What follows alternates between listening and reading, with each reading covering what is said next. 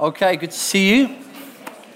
Uh, welcome back. We are in the book of 2 Samuel, which is in the Old Testament, and uh, we've been there for a while. We're looking at the life of David, and uh, we have teaching from the Bible here every week. My name's Joel, by the way, and um, we, we found uh, in recent weeks, looking at the, this fairly sad stage in the life of David, where he'd had to um, be exiled from his home. As king, he was kind of overtaken, his, his country kind of rejected him, being led in a rebellion by none other than his son, Absalom. So, David, at this point in the story, has gone through some real pain. We've just kind of closed that chapter because Absalom, the leader of the rebellion, has been defeated, it's been crushed. Absalom himself died. It was a, a tragic end for David's son. But David now is, uh, is setting up again after the, the, the, the trouble and kind of re-establishing himself as king, but it, it, has involved him connecting with some individuals um, who, who have stories of their own that we can learn from. Now, all of that is, is, is ancient history, stuff from, from what, about 3,000 years ago in a very distant culture, and it's easy for us in 21st century Brighton to imagine it's, it's got nothing to do with us. But here's the thing about the Bible uh, it, it actually does relate to the very stuff of our lives. Uh, we take the Bible to be God's gift to us, that He speaks through it. He's, he's with us when we open it and, and talk from it and learn from it. And He wants to apply it to the very real needs in our lives. Each one of us, uh, we, we, we go about our lives with, with needs, with problems, with issues, with particular yearnings, passions, and, and hungers desires, priorities that we build our lives around. And what I want us to see from the story I'm going to read to you in just a moment is that we, are going to see two characters whose, whose priority, their, their passions, the things they care about the most, the things that go first for them, they come to the surface very obviously in, in these bits of their stories. You can see what makes them tick. And as such, there's, there's a great deal for us to learn from them about ourselves and about, about the priorities that we need to set. Uh, so, so that's where we're going to go. We're going to talk about, really talk about kind of spiritual hunger, about, about desire and yearning. Each of us has this, even if we, we don't believe there's a spiritual world. We don't maybe even think in terms of spiritual things, but we, we do have longings and desires that kind of really focus our lives and affect our lives. And I want us to look at what that meant for these people here and how we can learn from their example, if you like. So I'm going to read to you from 2 Samuel 19 and verses 24 to verse 40. And uh, like I said, it's really here two people, two different people. They've, they've both been loyal to David, the, the king. While David was in trouble, while David was cut off and in exile, these two people were loyal to him. One was loyal to him by being really close next to him, helping him, supporting him, resourcing him in his, in his need. The other was loyal to him at a distance. It's, it's a little bit like, I suppose, if um, in, in the time when Mandela came out of prison and got the nation a little bit like that for David here, that he's kind of coming out of his, his, uh, his difficulty and the nation's turning to him. There's these, these two people. Imagine if there's one, one person was with Mandela on Robben Island all through his incarceration and had been loyal to him from there.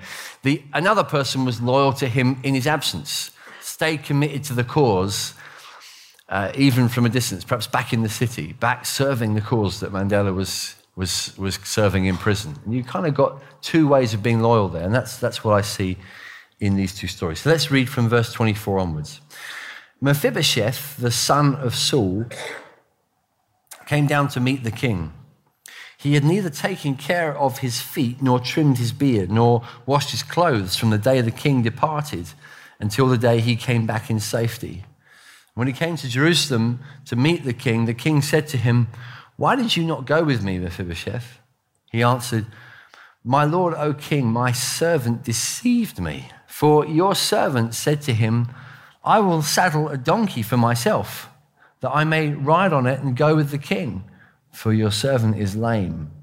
He has slandered your servant to my lord the king. But my lord the king is like the angel of God. Do therefore what seems good to you.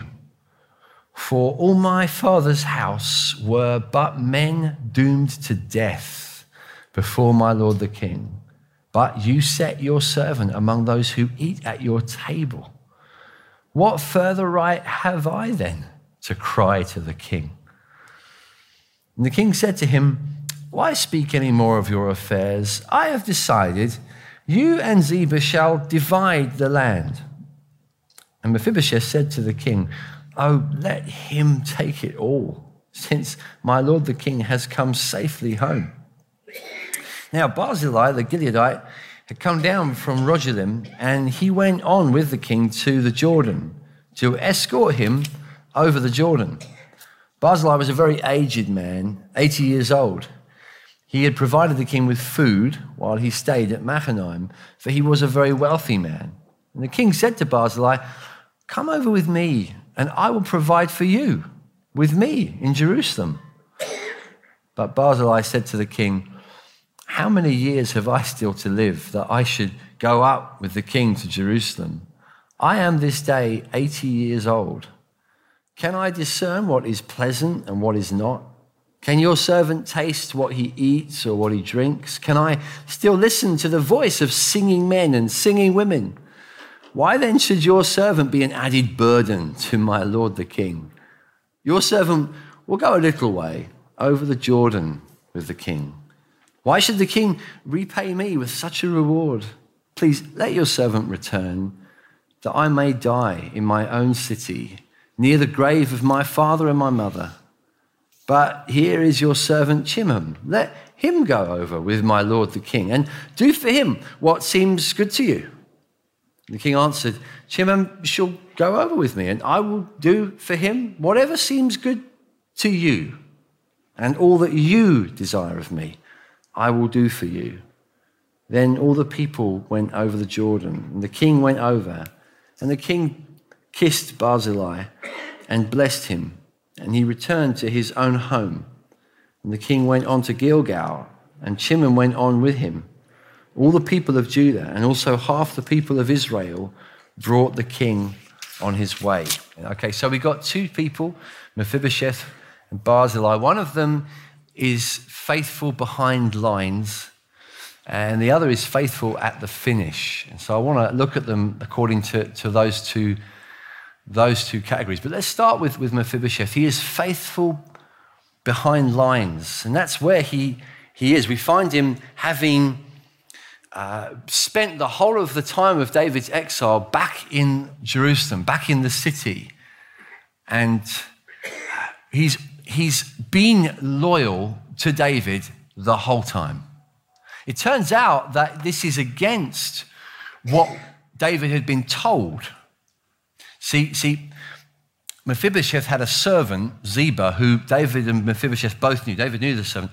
And Ziba, this servant, had really behaved in a, in a, in a cruel, in a deceptive way. He, he, had, he had left Mephibosheth behind. Mephibosheth was lame. And at the point where the trouble came for David, what happened was Ziba saw this as an opportunity, left his, his immobile master behind, who, who couldn't move, couldn't travel fast, got to David and slandered his master. Said, Oh, he's, he's joined the other side. He's, he's gone over to your son Absalom. He's, he's gone. I, you shouldn't have really trusted him. I never, I always thought he was a shady character. And really, you should be glad that he's made his mind up because I'm here and I'm happy to help. And he turns up with a donkey and a whole load of stuff. You may have remembered this. We did this a few weeks ago. And it, it was, it was enough for David to swallow. He actually seemed to take Ziba's far fetched version of the story for some reason. But now the truth is out. Now it's clear. They get to, to the point where they're seeing Mephibosheth, and Mephibosheth is, is actually showing that he was all along perfectly loyal to David. And it's interesting seeing his integrity, in fact, on display. You see it kind of in the first verse we read. It says, Mephibosheth, the son of Saul, verse 24, came down to meet the king. He had neither taken care of his feet, nor trimmed his beard, nor washed his clothes. from the day the king departed until the day he came back in safety. Now, That may sound like extra information. Why would we need to know about his poor hygiene? No, this, this guy is showing his loyalty. It's, it's showing that he has not attended to himself as one who is blending in happily with the new regime. So his, his master, his true master, to whom he has become devoted, he loves David. He loves the true king. He loves the king that God has given to Israel. God raised up David. God chose David. David is the Messiah, if you like, the Christ, the anointed one. He's the one that God's chosen to bless people with. God loves his people, and so he gives them his dear David. He loves David. He wants, he wants to bless his people with them. And Mephibosheth received that gift. He was glad to receive God's gift to him. He loved David. He loved being in his house. He loved being at his table. He loved the friendship he had with him. So when Absalom replaces his dad, for Mephibosheth, this is no neutral thing. This is not, well, new guy, old guy, who cares? No, no, no. This is a disaster because Absalom was, was not a man after God's heart. Mephibosheth knew it all too well. And he, as a response, he, he, he knew that he was completely out of touch with the surrounding culture he decided, I'm not going to pretend that this is okay. I'm not going to just blend in. I'm not going to be complacent. In a world that is rejecting my master, I'm going to carry on longing for the master because he's my true master. I want the true king to return. And right there, there's, there's, there's an example, there's an inspiration to me and to you. You see, if you follow Jesus, and I know not everyone here is a Christian, but, but let me just talk in these terms for a moment. Those who have said to Jesus, I trust and follow you, you you've devoted your life. In fact, you've become deeply connected to a king who, in a sense, is absent. Like David was absent for a while. We don't see him. We don't see him yet, not in the way that we'll see him one day. We don't see everything set straight. We don't see his kingdom established. What we actually see is other kingdoms. We see other rulers, other less righteous, less, less pure authority figures and influencers having a huge impact on our world, on our society, on our culture. And we, we, we kind of realize that we're out of step sometimes. It feels like that quite often. Maybe for some of us, it's actually at the point of becoming a follower of Jesus. I suppose you might have had this very experience where you, you met Jesus yourself and you knew that you had never met anybody like him. You heard someone explain the gospel to you, you read your Bible, you listened to some teaching, and you realized Jesus is alive, he is real, and he is utterly different than anyone I've ever known, and I will never meet anyone quite like him. He is perfect, he is loving, he is forgiving, he is kind, he has loved me, he has died for me. He has risen for me. He right now is alive for me, praying for me. There is no one like Jesus. I love Jesus. I'm so glad I found Jesus. He's changed everything. He's taken my shame and my guilt. He's dealt with the past. He's given me peace and purpose and destiny and ambition. He's given me a future. He's taken my despair, my fear. Jesus is everything to me. And, and we assume that everyone will feel the same. And we want to tell our family, we want to tell our friends. And we imagine as soon as we, as soon as we pass on the information, they will click into place as well. It will be just as good for them as it was for us. But many of us, we found it wasn't quite like that. We felt we'd found the most amazing person there could ever be. We told our friends, and they were shocked. Some of them might have not wanted to be our friends anymore. Sometimes, even in family, it causes a sense of division. We feel, however much we reach out to people and love them and show kindness, and we should do all those things. Becoming a Christian is not permission to be a jerk. You carry on showing real friendship and love and kindness to everybody that God puts across your path. But you might find, even so, you're just not fitting in in the way you used to because they don't follow him. He's not their king. He's your king, but not theirs, not yet. And that's painful. That, that creates a sense of disharmony, a sense of not quite fitting. And the thing in that stage to do that we're tempted to do is simply to blend in, simply to say, ah, oh, forget it then. If it's not, if it's not to their liking, I, I, will just have to, I'll just have to blend in. I'll just have to fit in with the world around me. Forget my loyalty to the king. Where is he anyway? Where is Jesus right now? I'll, I'll, just, I'll just leave it. I won't get so concerned. I won't, I won't take it so seriously. I won't take it so seriously. That's, that's the common theme of people's drift that I've noticed over the years. People who burned like a flame in love for Christ can start to dwindle. The flame goes out, it gets a little bit smoky, a little bit dying, and then they they start saying things like, I, I, just don't take it quite so seriously anymore. And you think, what does that mean quite?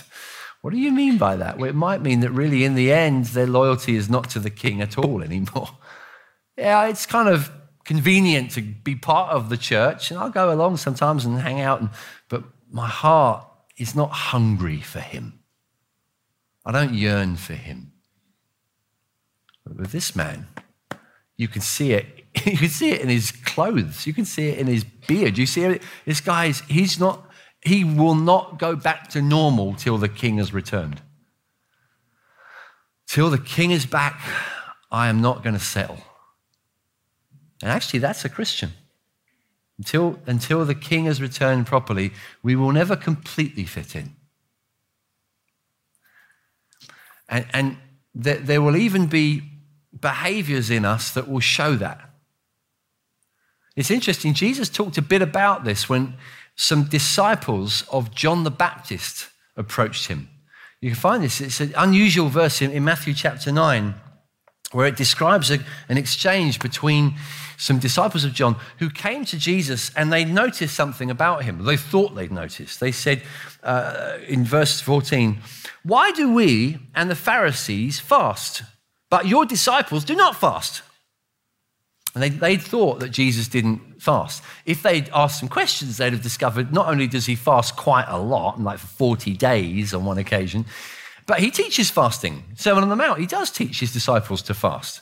But they, they didn't know him by his teaching, they knew him by his reputation. And here's the striking thing about Jesus' reputation Jesus' reputation was feasting. That's what he was known for. He was known as a, well, they said he was a glutton and a winebibber. In other words, he ate too much and drank too much. That's what people said about him. Now, the only reason they said that was because he went to parties. He hung out, he made friends. he made friends with normal people. People thought, oh, that's not good for a, for a rabbi. You shouldn't be doing that, making friends with normal, people, going to their houses, hanging out with them when they're having wine. No, no, no, no, no. Jesus was fine with that. Jesus wanted to be in the real world, wanted to be in people's lives, to love people, to make genuine friendships with people. That was what he was all about. And so John the Baptist's disciples said, What's, what's with this? What about the fasting? Jesus' response is interesting. He says to them, Can the wedding guests mourn as long as the bridegroom is with them? The days will come when the bridegroom is taken away from them, and they will fast then. So he's predicting a time when he won't be around in quite the same way, right? He's going to ascend to heaven to rule at the right hand of God the Father. To be sure, he's definitely the king, he's definitely in control, but not so visible. He's not with his church. He's not the groom with the bride, he's the groom distant from the bride. The bride is waiting for the wedding day, waiting for the groom to return. That's what we're doing now, right? If we're followers of Jesus, we're not seeing him literally by seeing his face, we're waiting for the day. But he says when they're waiting, they'll fast. They'll, fa- they'll be fasting. There'll be a, more of an atmosphere of hunger because they'll yearn for the return of the king. That they'll, they'll, they'll feel a little different. When, I, when I'm not with them, they'll yearn, long for the king to return. Now, doesn't mean he's saying, therefore, uh, when you're waiting, you know, don't eat anything. Food is evil. Just fast all the time. No, no feasting. No feasting for you when I'm gone. No, no, he's cool with us enjoying, giving thanks for the blessings of the table. He's happy with us taking food and wine and beer and all the things that he provides and creates. God bless him for all, for all of our lives. These are things we can enjoy. They're, they're a blessing. But they, they are to be in tension with fasting, feasting and fasting. Why am I talking about fasting? Is it even mentioned in the passage? I'm talking about because it's a good barometer as to our spiritual hunger. Mephibosheth here, he is so desperate for the return of the king. He yearns, he hungers for David to return. He wants God's man back on the throne. He, he finds it so hard to be in the city where Jesus, to use his name, David in his situation, is not seen and in authority. If you're a Christian, you'll feel the same way, right? That's our prayer. Let your kingdom come. I want more of Jesus, don't you? If you, if you follow Jesus, you'll love him. And if you love him, you'll want him. You'll want his reign. You'll want his rule. You'll plead for it. You'll want him in your, you want him in your, in your relationships, in your life, in your own heart. You'll want more of him in your, in your day to day. You want him in your marriage if you're married. You want him in your family. You, you, you'll want him in your finances. You, you'll want him in your, in your classroom, in your lecture hall in your halls of residence. You want him in your neighborhood. You want more of him in your, in your streets. You want more of him in the schools. You want more of him in the, in the workplace. You want more of him in his church. You, you yearn for him. You can't do without him. Where is he? I want more of Jesus. I'm a Christian. That's what it means. I want Jesus. Not just signed up to Jesus. Not just, yeah, I, I, I believe, I agree. I, I love him. I want more of him. Where is he? Let him return. Let your kingdom come, Lord. Let your kingdom come. Let your rule come to our lives, to our city. And that will mean times where we go without, times when we turn up for prayer meetings, times when we, we're quick to respond when it's let's gather to seek God, let's pray together. Every site in this church in Emmanuel has prayer gatherings. Do you prioritize that like Mephibosheth? Do you see that as, of course I'm going to be there. I want more of Jesus. Or do you see that as for those, those people? Do you fast sometimes? Maybe that's a weird word for some of us, but it's, it's, it's a word that's normal in the kingdom of God. Jesus said to his disciples, when you fast, when you fast, do this. He didn't say if you fast. He said, for those weird ones who fast, here are some tips. No, he said, when you fast. In other words, it's kind of part of being a disciple. You'd occasionally give up food, you'd occasionally give up a meal, or maybe a few meals, maybe, maybe loads of meals for several days because you're hungry for something better even than food. Hungry for more of God. And there we have it. This, this is what this guy's characterized by a profound yearning and hunger for God, a hunger for God's King to be recognized, to be raised up. I would say that, that this is something you sometimes see in people. Sometimes you see individuals who develop in the church as a pastor. You just notice sometimes somebody's gripped by a new hunger for God. It might not show that obviously, but it begins to show. A friend of mine was a pastor, is a pastor in Chicago, and he said he, he would gather young people who feel called to serve and lead in the church sometimes. People say, oh, I want to I wanna be a leader. I want to be a leader in the church. And he said, All right, you join my small group. We'll do a small group for a few months. We'll meet every week and uh, we'll talk. Because the only thing in this group, if you're going to do it, I want you to fast one day a week. That's right, no meals for one day a week. And, and read your Bible every day and pray every day. Just, just this term while we're meeting. Don't want it to be a law forever. I just I expect that if you're in this group.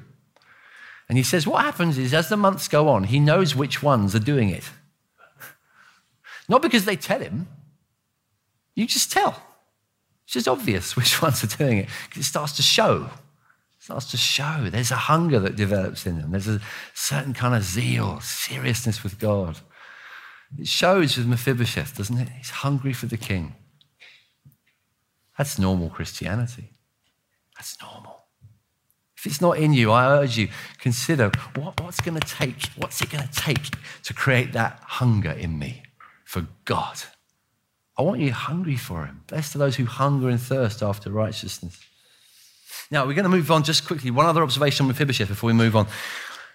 He, he, he's also shown this kind of passion in verses 29 and 30, where you get David's peculiar ruling in the situation.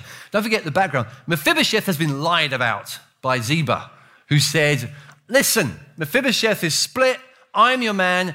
At that time, a few chapters earlier, David believed Ziba and said, You can have the land. You can have Mephibosheth's land. If he's a traitor, you probably should have his land. Now, David finds out Mephibosheth's probably not been a traitor. What does he say?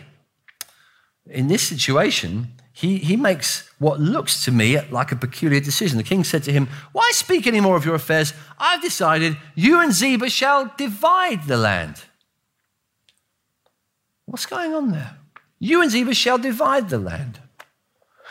It seems like David's being incredibly insensitive. After all that Mephibosheth's been through, instead of saying, okay, well, we'll give that land right back. Ziba, could you just come and put your head upon this block, please, for being a lying cheat?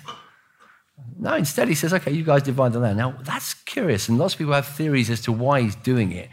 I think the best explanation is that it's a little bit like what happens a few pages later in your Bible, in the first book of Kings, where David's son, Solomon, does something similar. You might know this story. David's son, Solomon, becomes king, and he's an exceptionally smart king. And he has these two ladies approach him on one occasion with a baby and they say, One of us lost our baby in the night, it died. This one is my baby. Uh, uh, she wants to take it and say it's hers. And the other one says, No, she wants to take it and say it's hers. It's my baby. And they're arguing and arguing about this baby. Solomon says, Okay, stop, stop, stop. Bring me a sword. And when I first heard this story, I was like, Oh my word. I knew the Bible was a scary book, but this is savage. What's he going to do? And he says, Right, cut the baby in half. They can have half each. Now, at this point, one of the ladies says, Fair enough, half each. Half each. The other one drops to her knees and says, Let her have the baby. Let her. Let it live. And Solomon says, Stop, put the sword away. She's the real mum. The one that the one that just wants the baby to live is the real mum. And it's interesting looking at how this story works, it's kind of got similar trappings, especially since it, we're at a time in the next chapter of Samuel, you'll see there's a lot of rancor over who has what land, who's in charge of Israel, and the tribes start fighting it out between them. In that context, this takes on those kinds of colors. It's like David's doing, what, doing a Solomon. He's saying to Mephibosheth, I want to see what's in your heart. Okay, divide the land up between you. And what does Mephibosheth come back with straight away afterwards? Verse 30 Mephibosheth said to the king, Oh, let him take it all, since my lord the king has come safely home. There, right there, you see his heart, don't you? Right there, you see the heart of a man. There, close up, you see what really goes on under the skin of Mephibosheth. Oh, listen, I, I don't need the fight. I don't need to argue. I don't need the land. I just want the king. I just want your kingdom. I just want you to reign. I'm just glad you're back. All these other things, they don't matter to me. In the end, I just trust that you'll work all that out. I don't need it. You know, Jesus talked just like this in Matthew chapter 6 when he speaks to his disciples and he says, Don't, don't worry about what you're going to eat, what you're going to wear, where you're going to live. Don't worry about those things because to worry about those things would be, well, to be like people who don't know God. He says, That's what the pagans run after. He said, You worry about those things if you don't know God. So don't worry. Worry is not for children of God. He said, instead, seek first the kingdom of God and his righteousness, and all these other things will be added unto you. Seek first the kingdom of God. That's, we've got just the perfect picture of somebody doing that here in this story. You're not to worry. Have you ever thought about this? You thought that Jesus actually makes that into a command. He doesn't just say a worry's not so good. It'll give you an ulcer. I would suggest try not to worry. Try to keep away from anxiety. Try to avoid stressful situations. Jesus is a little bit more straight. Don't worry. We won't have that. It's a command. He's commanding it for his people. Because, friends, if you worry, it suggests you don't know what you do know. You're forgetting what you know. What do we know about God? What do we know about Him that, that ought to set us free from anxiety? Strikes me, looking at Mephibosheth himself, he's quite hot on his own story. He still lives in it. He's, he has got, in, in really clear 3D, sharp, high precision color uh, uh, uh, presentation, the memory of what David has done for him. He lives with it. He still cannot get over it. You see it here in verse 28. All my fathers were but men doomed to death before my Lord the King. But you, but you, but you set your servant among those who eat at your table. What further right have I then to cry to the king? Now, at the beginning of the story, you might have noticed Mephibosheth is introduced as a son of Saul. Now, you don't necessarily, all of you know the backstory here, but the basic point is that Mephibosheth was from completely the wrong family. When David became king, Mephibosheth was definitely next likely head in the basket, next man against the wall, because he was from the wrong family. All of his family were being wiped out. It was looking terrible. And it's like this guy He's, he's from Saul's family. These are the traitors, the ones who hunted David down in the wilderness for years and years after his blood, used every trick, every vile scheme to kill him. Mephibosheth's from that family. No one cares about him. No one's looking out for him. He's, just a, he's not just a nobody, he's, he's a pain.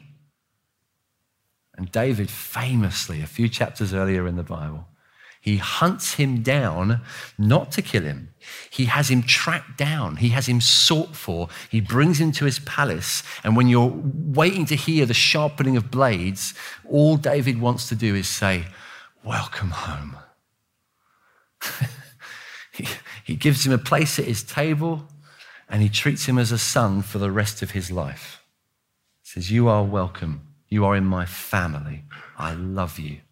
I receive you. Welcome to the royal family. You are no longer in Saul's family, you're in mine. that's an extraordinary story. But you know, friends, if you follow Jesus, it's yours as well. We all of us belong to Adam's family, which explains everything about us, explains all of our propensity to selfishness and pride and greed, lust, all the guilt and the shame that follows explains everything about us. All the mess we feel about ourselves, a sense of pride and wanting the best for ourselves all the time, but also kind of hating ourselves as well. What's that from? Well, it's because we're sons of Adam. We're in the wrong family. What does Jesus do? He comes and dies for the wrong family. And he says, Welcome into mine. You join me. Come to my table. Sit at my table. Come to my feast at my table. It's yours. What's mine is yours. It's astonishing. And if it's not astonishing you, things are going to go wrong. You'll lose ground. When things bad happen, like Mephibosheth being told, you know that land you were going to have? Uh, Ziba's got a claim on it now. That happens, you'll think, God hates me. The world's against me. It's not fair. Because you stop being astonished by the grace of God upon your life.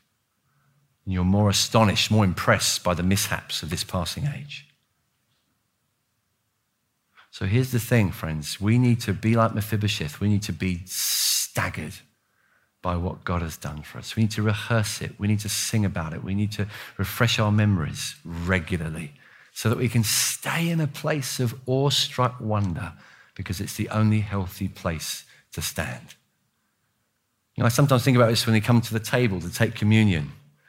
When we take communion normally at church, we, we're coming to a bare table. Like Mephibosheth coming to a table. Ours is always just bread and wine, just bread and cups. You know that film Hook? Some of you might have seen it when you were kids. It's uh, about Peter Pan. It's a Spielberg film. It's got that scene with the, with the food on the table. And there's, there's this food that they're all celebrating around. And Robin Williams, he, he's like, he's offended because there's no food here. All these kids are saying there's food. There's no food. They're all looking really happy, satisfied, eating. It's like, there's nothing on the table. And then he has this moment where he suddenly sees it. He sees it. It's like a feast, and it's like a proper feast for kids, you know, like with chocolate and candy floss, not with pate, all right, stuff that kids actually like to eat. And, and uh, it's kind of, wow, he's just, he's oh my word. And he'll have a food fight and, you know, all the excitement of it, because he just suddenly sees what the table's really got on it. You know, I think we come to the table and we just see bread and wine, just see, yeah, Jesus loves me and died for me. What is wrong with you? Have you seen the table? You've seen what he's offered you. Have You've seen Mephibosheth sees it. He sees it every day. I can't believe I'm here. I can't believe it. Do you see that? It will change your life. It will change every situation. Let's live there. Let me just touch before we finish, before we finish, really quickly on the other guy, and I'll only touch briefly on him. Barzillai. This, this, this is a different story because this isn't about a man who's faithful behind lines. This is a story about a man who's faithful to the finish, to the finish. He's an older man, and he's, he's, he's characterized by faithfulness at great risk. He looks after David, and there are people after David who would kill David and anyone harboring him. But he looks after him stubbornly, faithfully, fearlessly. He's generous to David. He's hospitable to David. And have you noticed? He looks after the next generation. His attitude is I, am not coming over the, the, to Jerusalem. I'll cross the river, but I'm going home. I'm going home to die. I'm old now. But David, take my son. Take Chimham. He's, my, he's mine. And you, I want him. I want the next generation to flourish. I'm here to support and to serve them. You know what this guy does? He teaches us how to get old. He teaches us how to get old well. Not everybody who gets old gets mature. Not everyone in church finishes well, sadly. I thank God that hundreds in this church do, all across the different sites.